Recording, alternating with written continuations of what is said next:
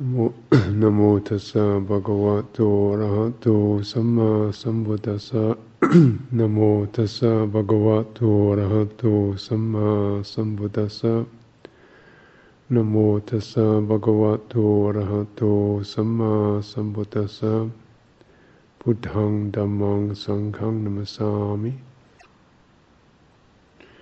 So it's uh, teaching of the Four Noble Truths, the kind of uh, synopsis, also considered to be a very um, special, precious teaching, sometimes um, seemingly underestimated the, the depth of it. Because it's, a, it's, a, it's easy to understand as a concept, you know, suffering, origin, cessation, path. Well, yeah, you know. it doesn't deal with, it doesn't, it's not esoteric language, not even religious language, spiritual language, nothing about cosmos, oneness, divine law, ultimate bliss or anything, just um, suffering, st- stress, dis-ease, the origin of that, stopping of that, and the, and the path to doing that. And you know, you can put whatever colours you like around that, really.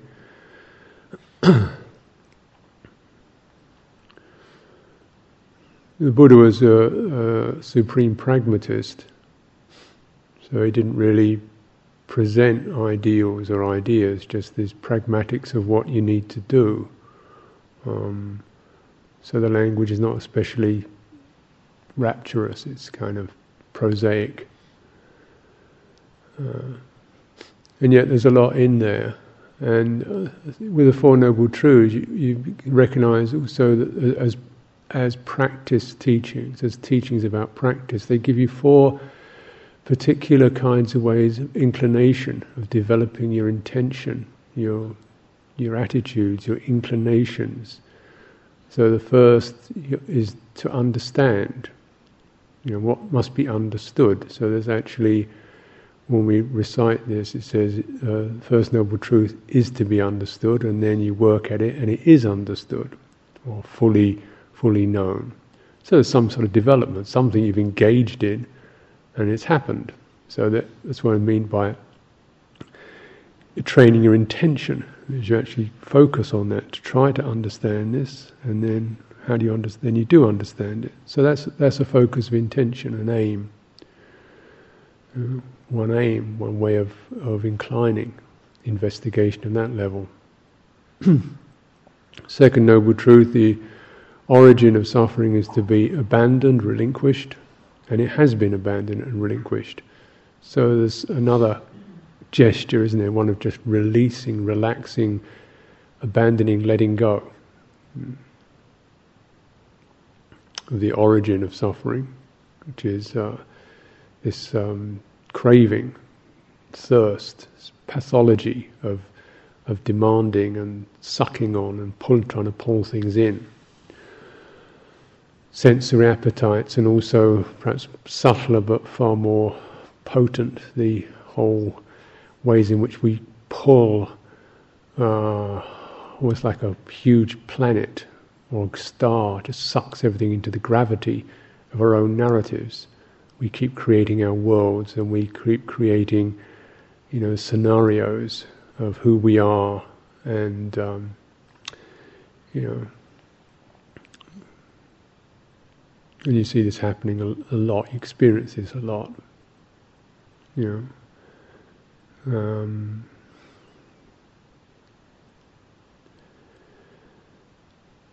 so it's to be abandoned, this particularly this whole building up an identity where again one becomes the victim, again one becomes the person who's got to do it all, again one becomes the person who never quite makes it, again one becomes the person who is, you know, so this kind of re rewriting and continual reliving of our, of our narratives, of our storylines is really, and the, the re- release from that, the abandoning of that that compulsion to keep doing it, to keep being who we are or who we sense ourselves as being. Um, it's like addiction to karma. You know, like any other addiction, once you to abandon that means you have to go through a very disorienting experience. You know, like you give up cigarettes or drink, then probably you're going to feel a bit wobbly at first. You know, and so this, uh, this, but this is the supreme disorientation, abandoning the, the, the sense of being some, being something. You know, being oneself, mm, being one's patterns. Third noble truth is the re- realize has to be realized. So it's something you have to actually fully take in, digest, enjoy, appreciate, wake up, notice. You know, so it's another inclination just to just to take it in, to step back and realize it.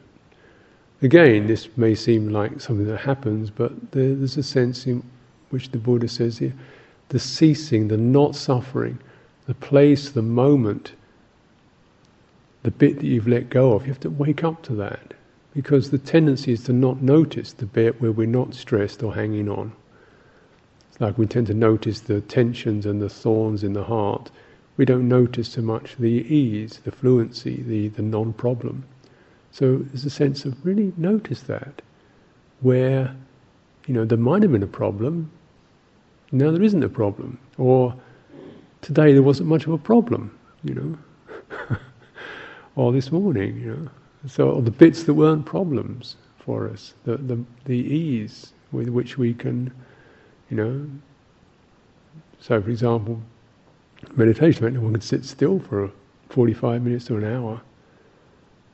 We think, well, yeah, I didn't get this, I didn't get that, I didn't get this. But you just to sit still for 45 minutes is something.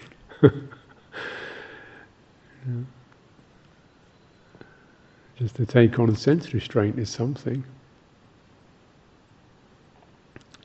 Hmm. So realizing the non-suffering and the fourth truth that to be developed. There is something to be developed, made to be, furthered in uh, the path, the Eightfold Path.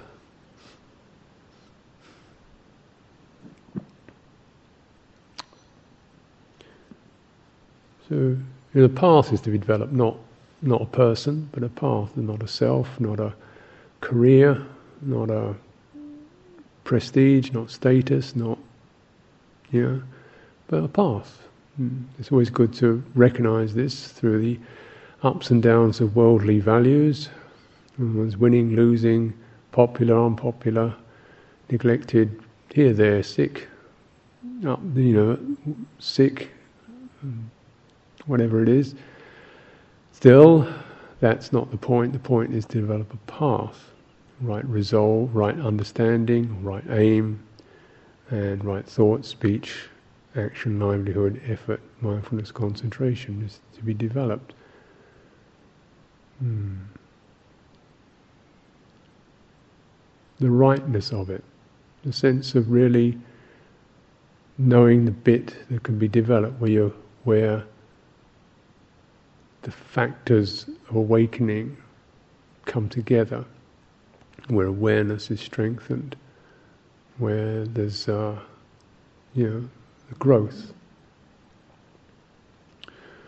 So these are four. So there's a sense in which we are. We are certainly there's a motivation for development, for development to occur, and yet that development is not really in terms of uh, self or a person but in terms of a path. Even though, uh, certainly one of the one of the side effects is that one definitely does change as a person. You, know, you become easier, happier, less freaked out, straighter, more in true, more in line. You know, that's what occurs. But what we're actually we're not trying to be something, just trying to develop a path, and then we allow our personhood, our selfhood to sort of change and mould and break down and melt and come, coagulate and take on forms in accordance with that. It's a kind of act of faith, really, because the sense of abandoning or letting go is a disorient, disorienting experience. We, we're, not, we're not being who we normally are. We can't do what we normally do ourselves as being. And there's a certain sense of uh, of fear or stress or confusion in that. And it's there that we place awareness at that particular point, you know, and being with our wobbly, spinning bits, and really not, not really trying to make anything out of it. Just, just not making anything out of it, but bringing in the path factors there, and you see how what we become, mm? how we, we change. The new forms arise. This is the way it is. Because if you look at the first noble truth, we look at it, if you look at it in some, you try to understand it conceptually, it's fairly simple, but it's also pretty bleak. Because it looks like it's absolutely inescapable. Birth, well, not much we can do about that right now. Birth is, is dukkha. Aging is doing well. Aging, we're all going to age. Yep. Sickness, death. Yes. Well, that looks like an inescapable. Separation from the loved. Well, yep, that happens. Association with the dislike. That happens. Not getting what we want. Yep. Can't see as much going to change around that. so you think, wow, what's uh, uh, you know, this sounds pretty gloomy. And then it says, but then uh, the five aggregates affected by clinging. And so, for, well, what's that mean? Body, well, is one aggregate. Body, or in root form, which which body is the most obvious form. Feeling, pleasant, painful, neutral. Um, meanings, perceptions, values, memories, interpretations, sanya. Sankhara and consciousness. Sankhara is a confusing word, you know, difficult even to put it in English.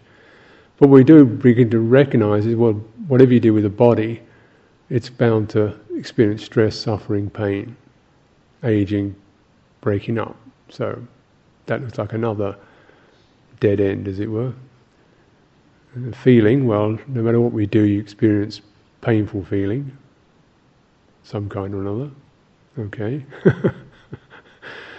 and then the uh, meanings and, and, interpretations are very changeable. We all have different interpretations of what what um, you know what's pleasing, what's right, what's um, beautiful, what's um, friendly. You know, we all know those meanings, and yet people have different ways of, of getting a sense of that. And consciousness, the Buddha likened consciousness to being stabbed with spears. 100 times, 300 times a day, or 100 times a day. In other words, it's just this continual bap, bap, bap, bap, bap of things coming in at you you know, being poked. so, so continually nudged by another sight, another sound is nudging, you know, getting you, stirring you up a bit, getting you going again.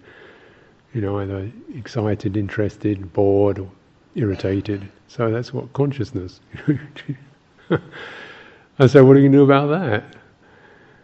You know, all of it looks pretty much seized up. But then understanding it, you begin to, you know, well, the only real thing you can do something about is sankhara. Sankhara is, is a dynamics, it's a kind of, we might say it's the, the patterns and programs, which the most obvious is our psychological patterns and programs. Uh, there are other forms, but the, really the one we most clearly recognize, what makes me me, you know, apart from this body. But what's even more particular, and the thing that I live with more particularly is this sense of, of me, the kind of mood swings, the way my mind works. And we all think, don't we? We all have moods and feelings. We'll get happy and sad. But I've got a, there's a particularity about mine. There's this particular um, programming, you know, that, that's, that's going on in the mind, volitional it's karma. It's the karma carrier. It means that the habits and attitudes, I keep rerunning them. You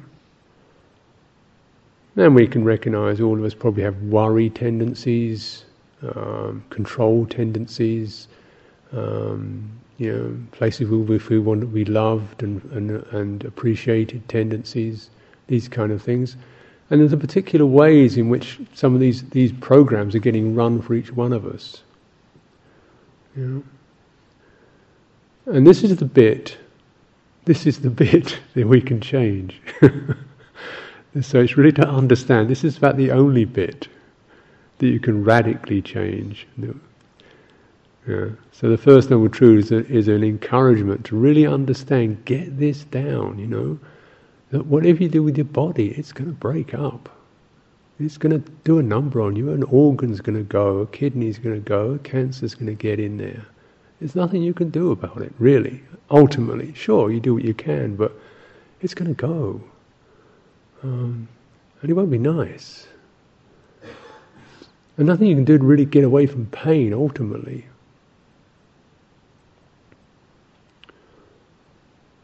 And find somewhere where nothing's going to get at you.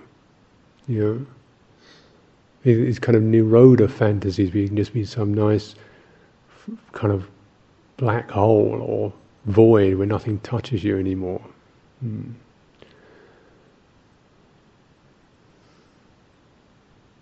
But here we are, you know. But the thing we can change, and most important to change, is this karma agency thing that keeps rerunning me, the movie of me, the script of me. Mm. And with that, if that's changed, the, the, the Buddha is saying, the Buddha is saying, if you, if you change that, the rest of it doesn't really doesn't really bind. It doesn't. It's there, but it doesn't really bind. You can you can sneak through. like a thief, you know, without getting caught. You sneak out samsara. you can't smash it apart, but you, you can find a way to, to slip through the, the crack, which is this particular bit, you know, whereby whatever's going on, you're not winding yourself up. You're not going into the, you're not internalizing all this stuff and making someone out of it. Mm. Mm. And certainly, you know, we can see the relevance of this in fairly mundane ways, you know. I don't know if you check some of, you get some perspective on some of your habits it's really um, it's really useful when you're in a group to to see these things when you're in a, or you know when you, are the one who keeps you're the one who keeps volunteering. You always do it. You always do it first. You're the one who feels you've got to do it all you know and you jump in. That's nice. It's okay you know it's not evil. And yet there's that that knee-jerk reflex that happens.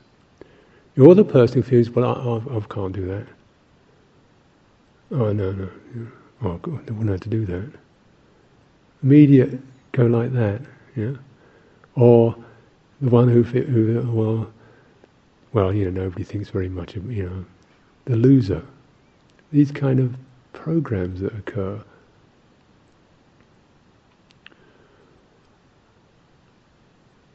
Yeah. It's easy to see other people's. Your own, one's own. It's so so tricky. Why, you know, you do need to have people who don't believe you. who kind of tease you a little bit.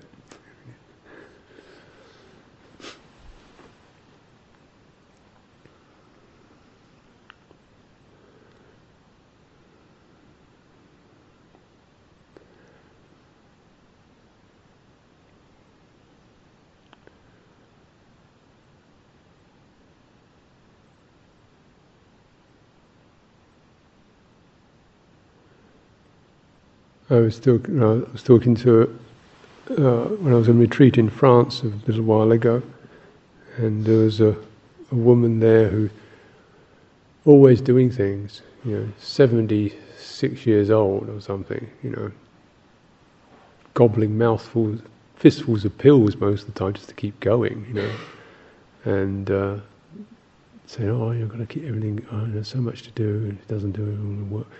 I say, "Well, you know, you just um, you know, maybe you could just kind of re- relax a little bit, and you know." And she, well, well, yeah, but there's a lot to do, and this and that. yeah, you know, but why don't you just spend ten minutes or so just not doing anything? She said, "Oh, I'd really love to do that. I really, I just don't have the time."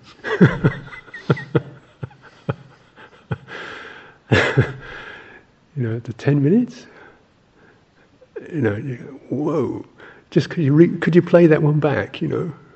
Did you, did you hear what you just said?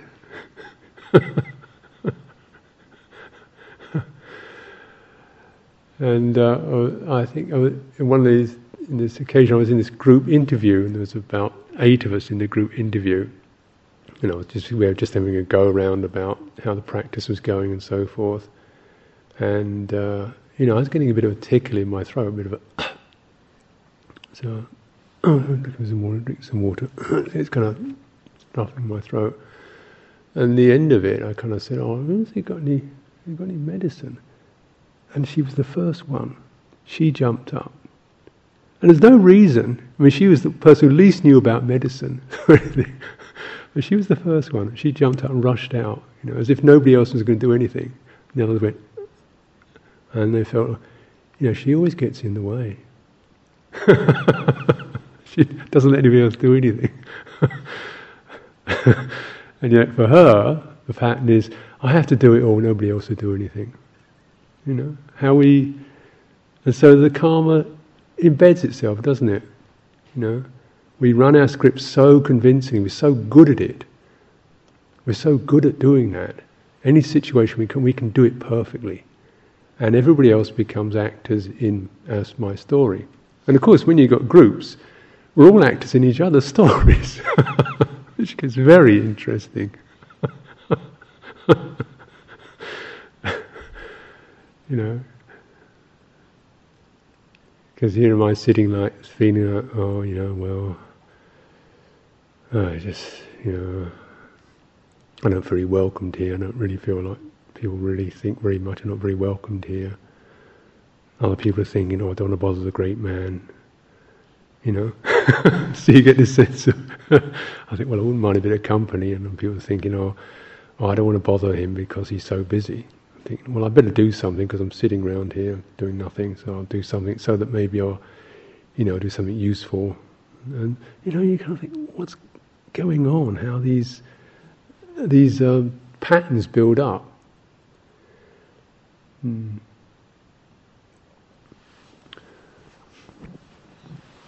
I think one of the this is this is the bit that we can maybe get out of. You know, when you see it for what it is, has to be understood. And understanding, there's that. You know, to do that now. And then the realization of, oh, it's gone kind of peaceful, hasn't it? I didn't never did need to, didn't need to be that. And then what is developed, you know, some sense of greater, uh, truer view, understanding, a little bit of self drops away, and these truths work together because you have to keep the the sense of development of awareness, of, of staying in touch, of really witnessing and watching and developing quality of attention so that you can begin to see the, these patterns, because these patterns all have, as they come, they all have a compulsive quality to them. And once you've done some meditation, you begin to sense what it's like when you are, when I am kind of sane, sensible, balanced, okay. And then one of these patterns comes up, and I go weird. Uh, wait a minute, what's happening? I'm going in this kind of blurry, fuzzy state again, or this reflex knee jerk feeling again, or this strange shut down sense comes over again.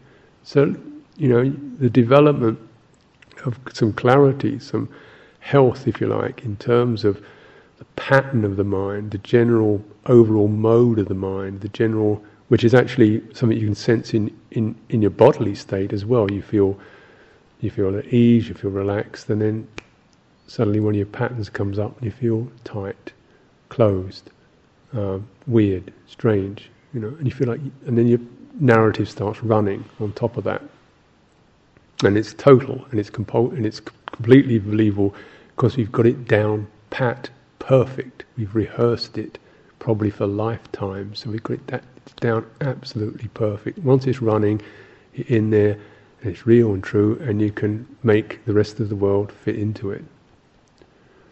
Mm. So what we do need to develop is is just that sense of knowing where there's balance and there's a place where we that stops and what it feels like. And then what it feels like when it starts, the arising, rising up of stress and suffering.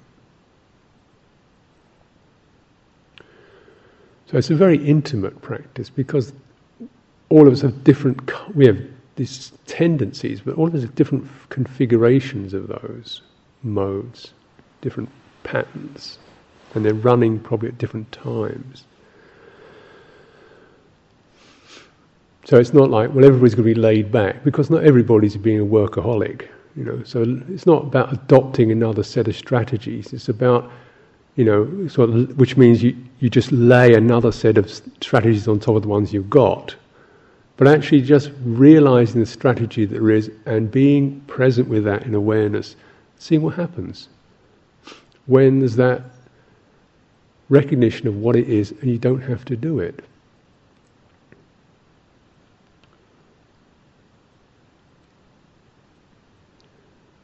So I notice in in you know some things that happen for for me, I imagine they happen for others. Is I get this feeling, well, you know, things aren't going to work. It's not going to work. I'll do this because otherwise it won't work. What, what, what actually do you mean, work? What do you mean? When have things worked? What, what does working mean? What, what, what is that? Mm-hmm.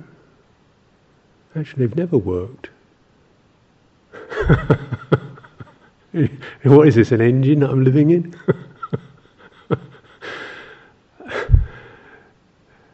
you know, so I can have that sense of, um, you know, to make sure the monastery works, works right.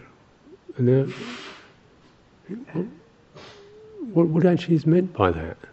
And I begin to recognize that that piece of language and idea is a total, it doesn't make sense. I never did make it work. I never made anything work. You know, things happen, and you you know you you bring what you bring into something. you don't make anything work. It always imagines there's some kind of pattern of how it should be.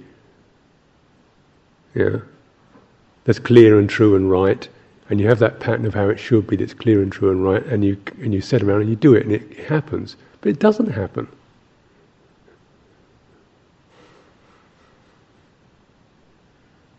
Mm-hmm. You know who? So if you, does it happen anywhere? Like, you know, if you're in a relationship, does a marriage work, or isn't it just a matter of of hitting the the bumps, the waves, the breakdowns, the movements through, and it works on you. You don't make it work. it gradually molds and shapes you. And yet, at the same time, we make commitments to that. And it's pretty much the same with with meditation practice. Meditate, I've never been able to meditate. You know, I never been able to get it going and make it work and go through these nice stages and experience these, these kind of levels of insight. I had a go at it. But in that, you know, since I set that model up, what happens is stress, tension, um, and a diminution of the actual skill and resource in terms of the practice. And in the process of doing that, I begin to let go of the models of how it should be and could be. Yeah. Give up my feeling, well, I should have this done in two months or a week or, you know, the time span, the impulse rate. I can be quite impulsive and impatient. That has to go. The goal has to go. The sense of it going to linear development has to go. The feeling I can just sit on top of it and make it work has to go. and that's what, and it works. because it works because it got you out of the way. It dismantled a bit of the of one's stuff, and you began one began to in the experience of, oh, yeah, things. Oh right, things are kind of quite pleasant, peaceful. There's a diminution of stress.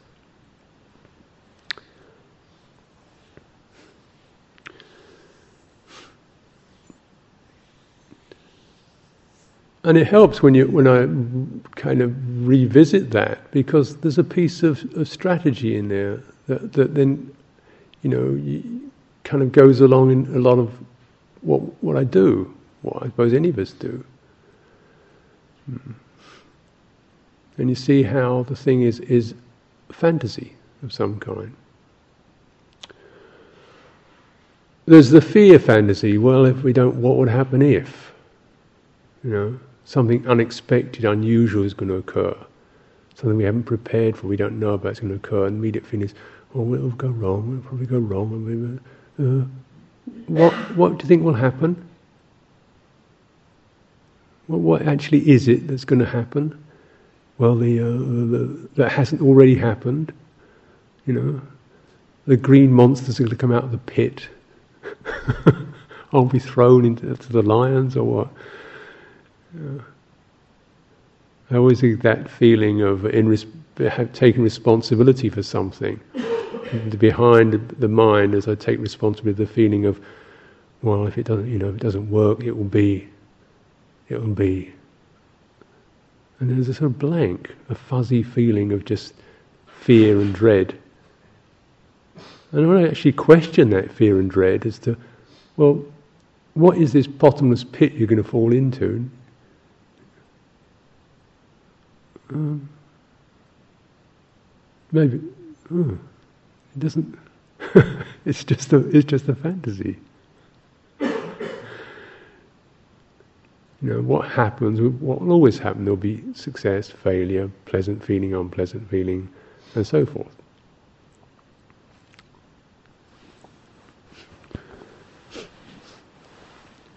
But if those patterns aren't examined, I can keep running on the feeling I've got to make it work. Otherwise, otherwise the otherwise the oh you know whatever it is is going to go on. Whoa, I've got to get it done tonight. Otherwise the I've got to make this happen by Tuesday. Otherwise the what? Mm.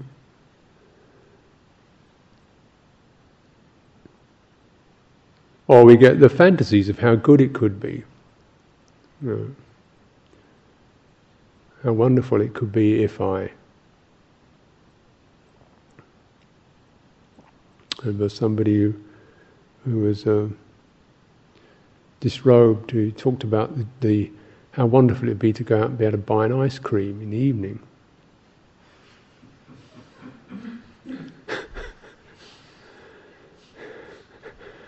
Nice, yeah, you know.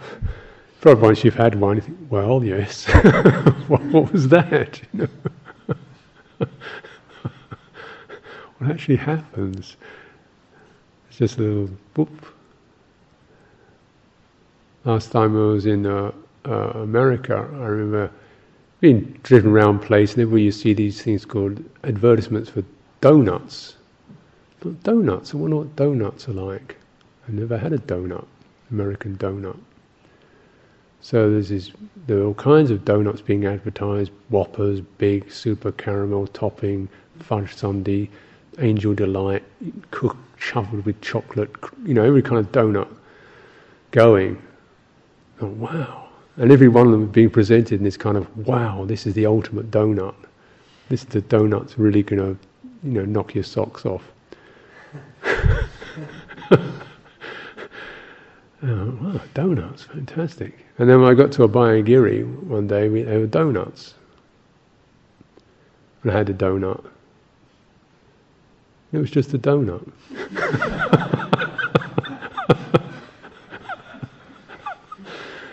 there wasn't a wow with it, it was just a donut.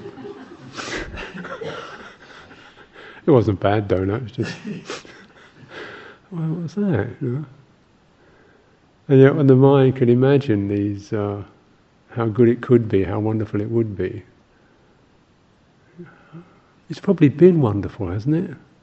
You know, you, you had the wonderful things, you had the, the wonderful warmth, sunshine, sport, entertainment, music, food, drink, romances. Yeah, you've done it, haven't you? I mean, it's just it's and yet you get the kind this uh, sense of um, you know how the mind can keep projecting these these experiences and then feel fed up and frustrated because we're not getting ours. Hmm.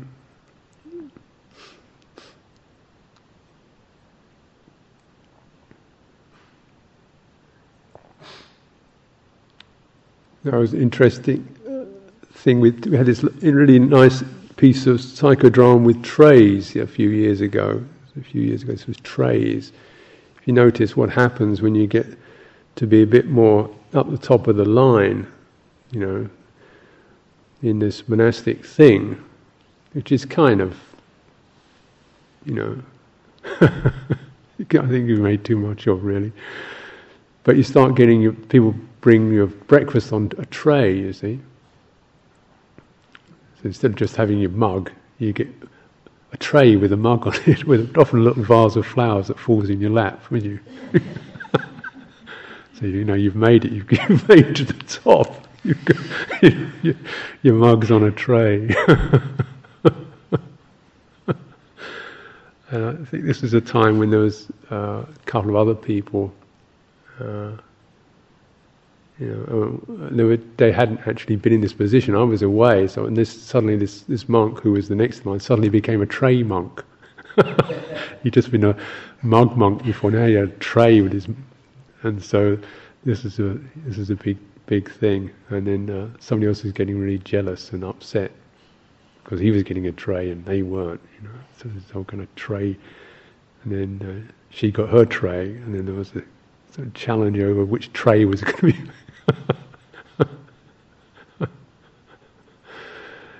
you know, how how good is it to get a tray? You know, so it's not really that great actually. I used to look at Ajahn. Why did Ajahn Sumedho always get a tray? You know, I did just as much work as he did, and he got a tray, and I didn't. I didn't really care. I didn't come here for a tray you know. But still, I don't see why he should get a tray and I shouldn't. it's not. It doesn't bother me that much, but you know, it's just a little thing. But why does he get a tray and I don't every morning? Not, I'm not going to make anything out of it, but he always gets one and I don't. he doesn't deserve it. I deserve a tray. so useful things, trays. You know, because something, you know, you can see the stuff start rolling out over a tray. Think, oh my God, a tray. Oh no. it's so awful. Just to see these, these programs come rolling out that didn't even realize you had. And uh, I think in monastic life, it's like a sandbox. You know, you have these kind of toys and things, chainsaws.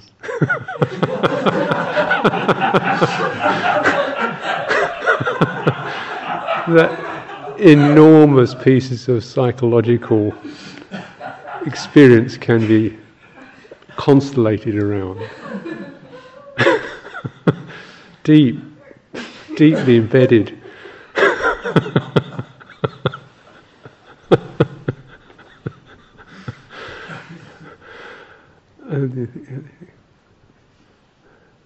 but there it is, you know. And I think what you we get to realize is, you know, uh, just how much madness there is, and sort of it's, it's, something we just can't dismiss. We have to really see it, know it, feel it. Yeah. Because this isn't really this abandonment is not surgery. Chopping bits off chopping off all the bits like you're trying not to mind. I don't mind really at the tray. Really, I don't mind. You do. You try not to mind, so you cut off that minding bit. No, it's about minding, feeling fed up, and jealous, and resentful. uh, and it's being with that. it's bringing your awareness with in, up against that, it's holding that, because actually these there's very deep things happening, you know, and to to clear karma. However, you know, seemingly insignificant, the triggering point is a lot of it is fairly small. You know, who does the washing up always turns up five minutes late, so forth. Kind of fairly small things, and yet there's there's big things under it, big pieces under it you know, big pieces of life, life story, life message going on under it. So you can't just kind of just sweep it away, but feel, understand it, feel what's actually happening there in the the unfairness and the being belittled and the being dumped on and the having to keep everything going and this, all that. These are really very powerful and painful stories. Hmm? You don't you don't just dismiss them. But bring that full awareness there and see all that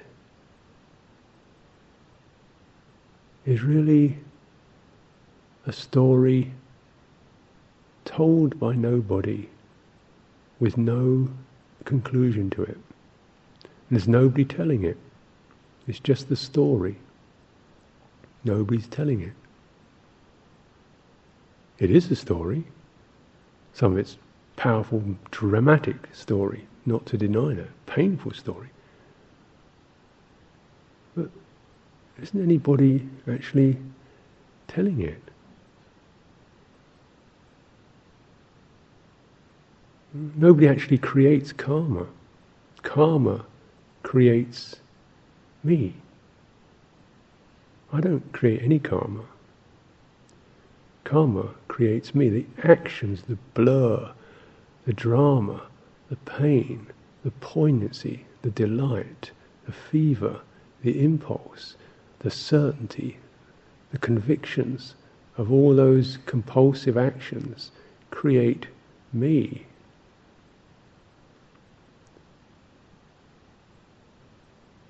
Who? Sometimes you get a glimpse of this one, shriveled, starved, you know, inflated, hurt. Ooh, there she is, there he is. that's you know, you hold that one with awareness, but it's almost like a gift when you see this piece of stuck karma. Little monster, demon, ghost.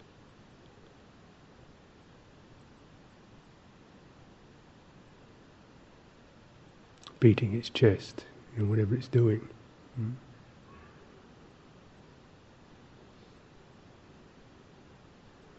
And there's an energy with there with that often potent, dramatic, galvanizing, sucks us in, huge energy these, these little creatures have.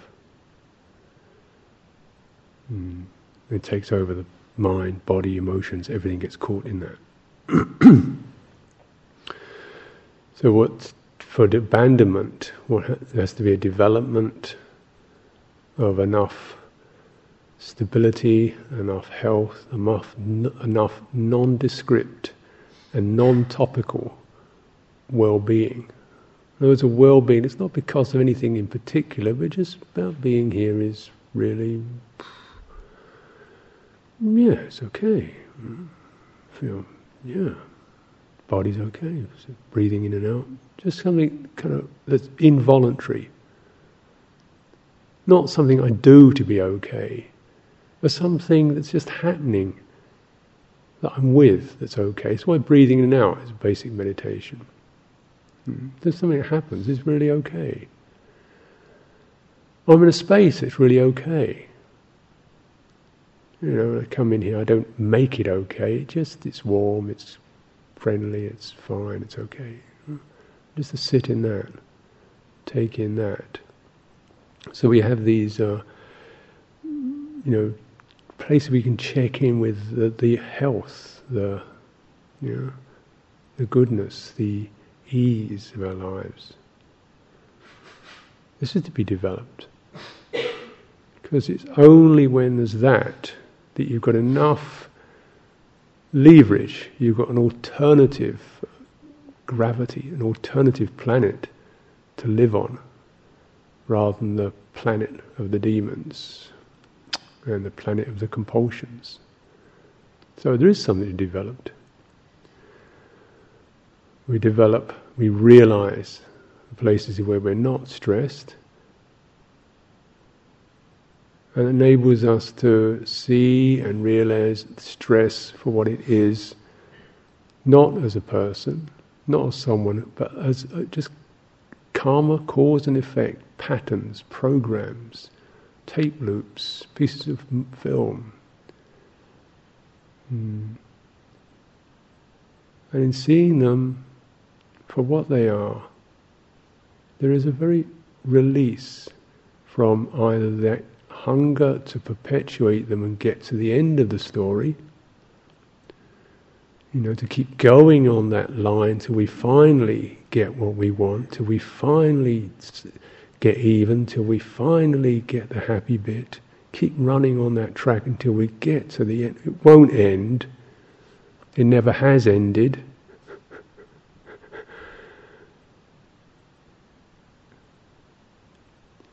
Yeah, so there's a compulsion to go, keep going on that track, or to sort of say, "Oh, there's no track. Uh, it doesn't matter." Uh, you know, deny it. Yes, or you know, that kind of um, vibhava, which is the denial, the the negation, the avoiding of a story, the saying it's not really there. But to see it as it is, there's the, you know, that's when you're getting right up to, to the to the vital edge of this uh, dukkha, and then it's just what happens. It's like whenever you get that naked, that intimate. There's just pain, and when we've touched pain, there's just healing. There's just letting go. There's just compassion. There's just humor. There's just that response just happens. You don't do it, it just happens. Mm. It doesn't happen from me trying to make it, me trying to stop it, me trying to be something else. It just happens when you get come out of that that me structuring. And a lot of our stuff, it seems to me, is just gets so that you know, so persistent and to be with it time and time again till something starts to give up trying to be other than this or figure it or whatever, and you just get right to the intimate core of that, the pain. And something you don't, there's a kind of relinquishment. You don't need to keep doing this because there isn't an end to the story and there isn't anybody running it.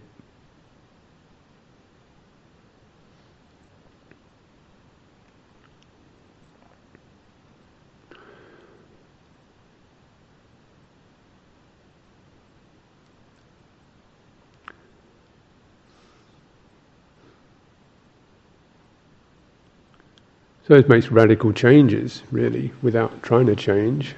I think certainly what I notice about people is uh, humour.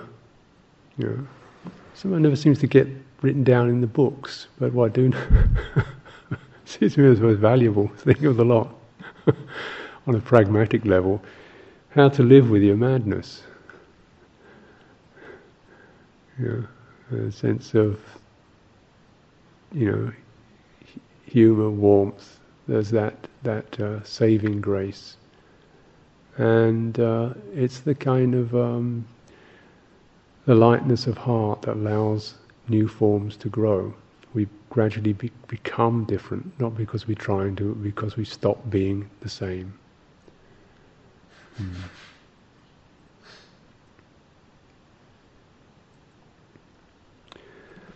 Anyone? Hallelujah.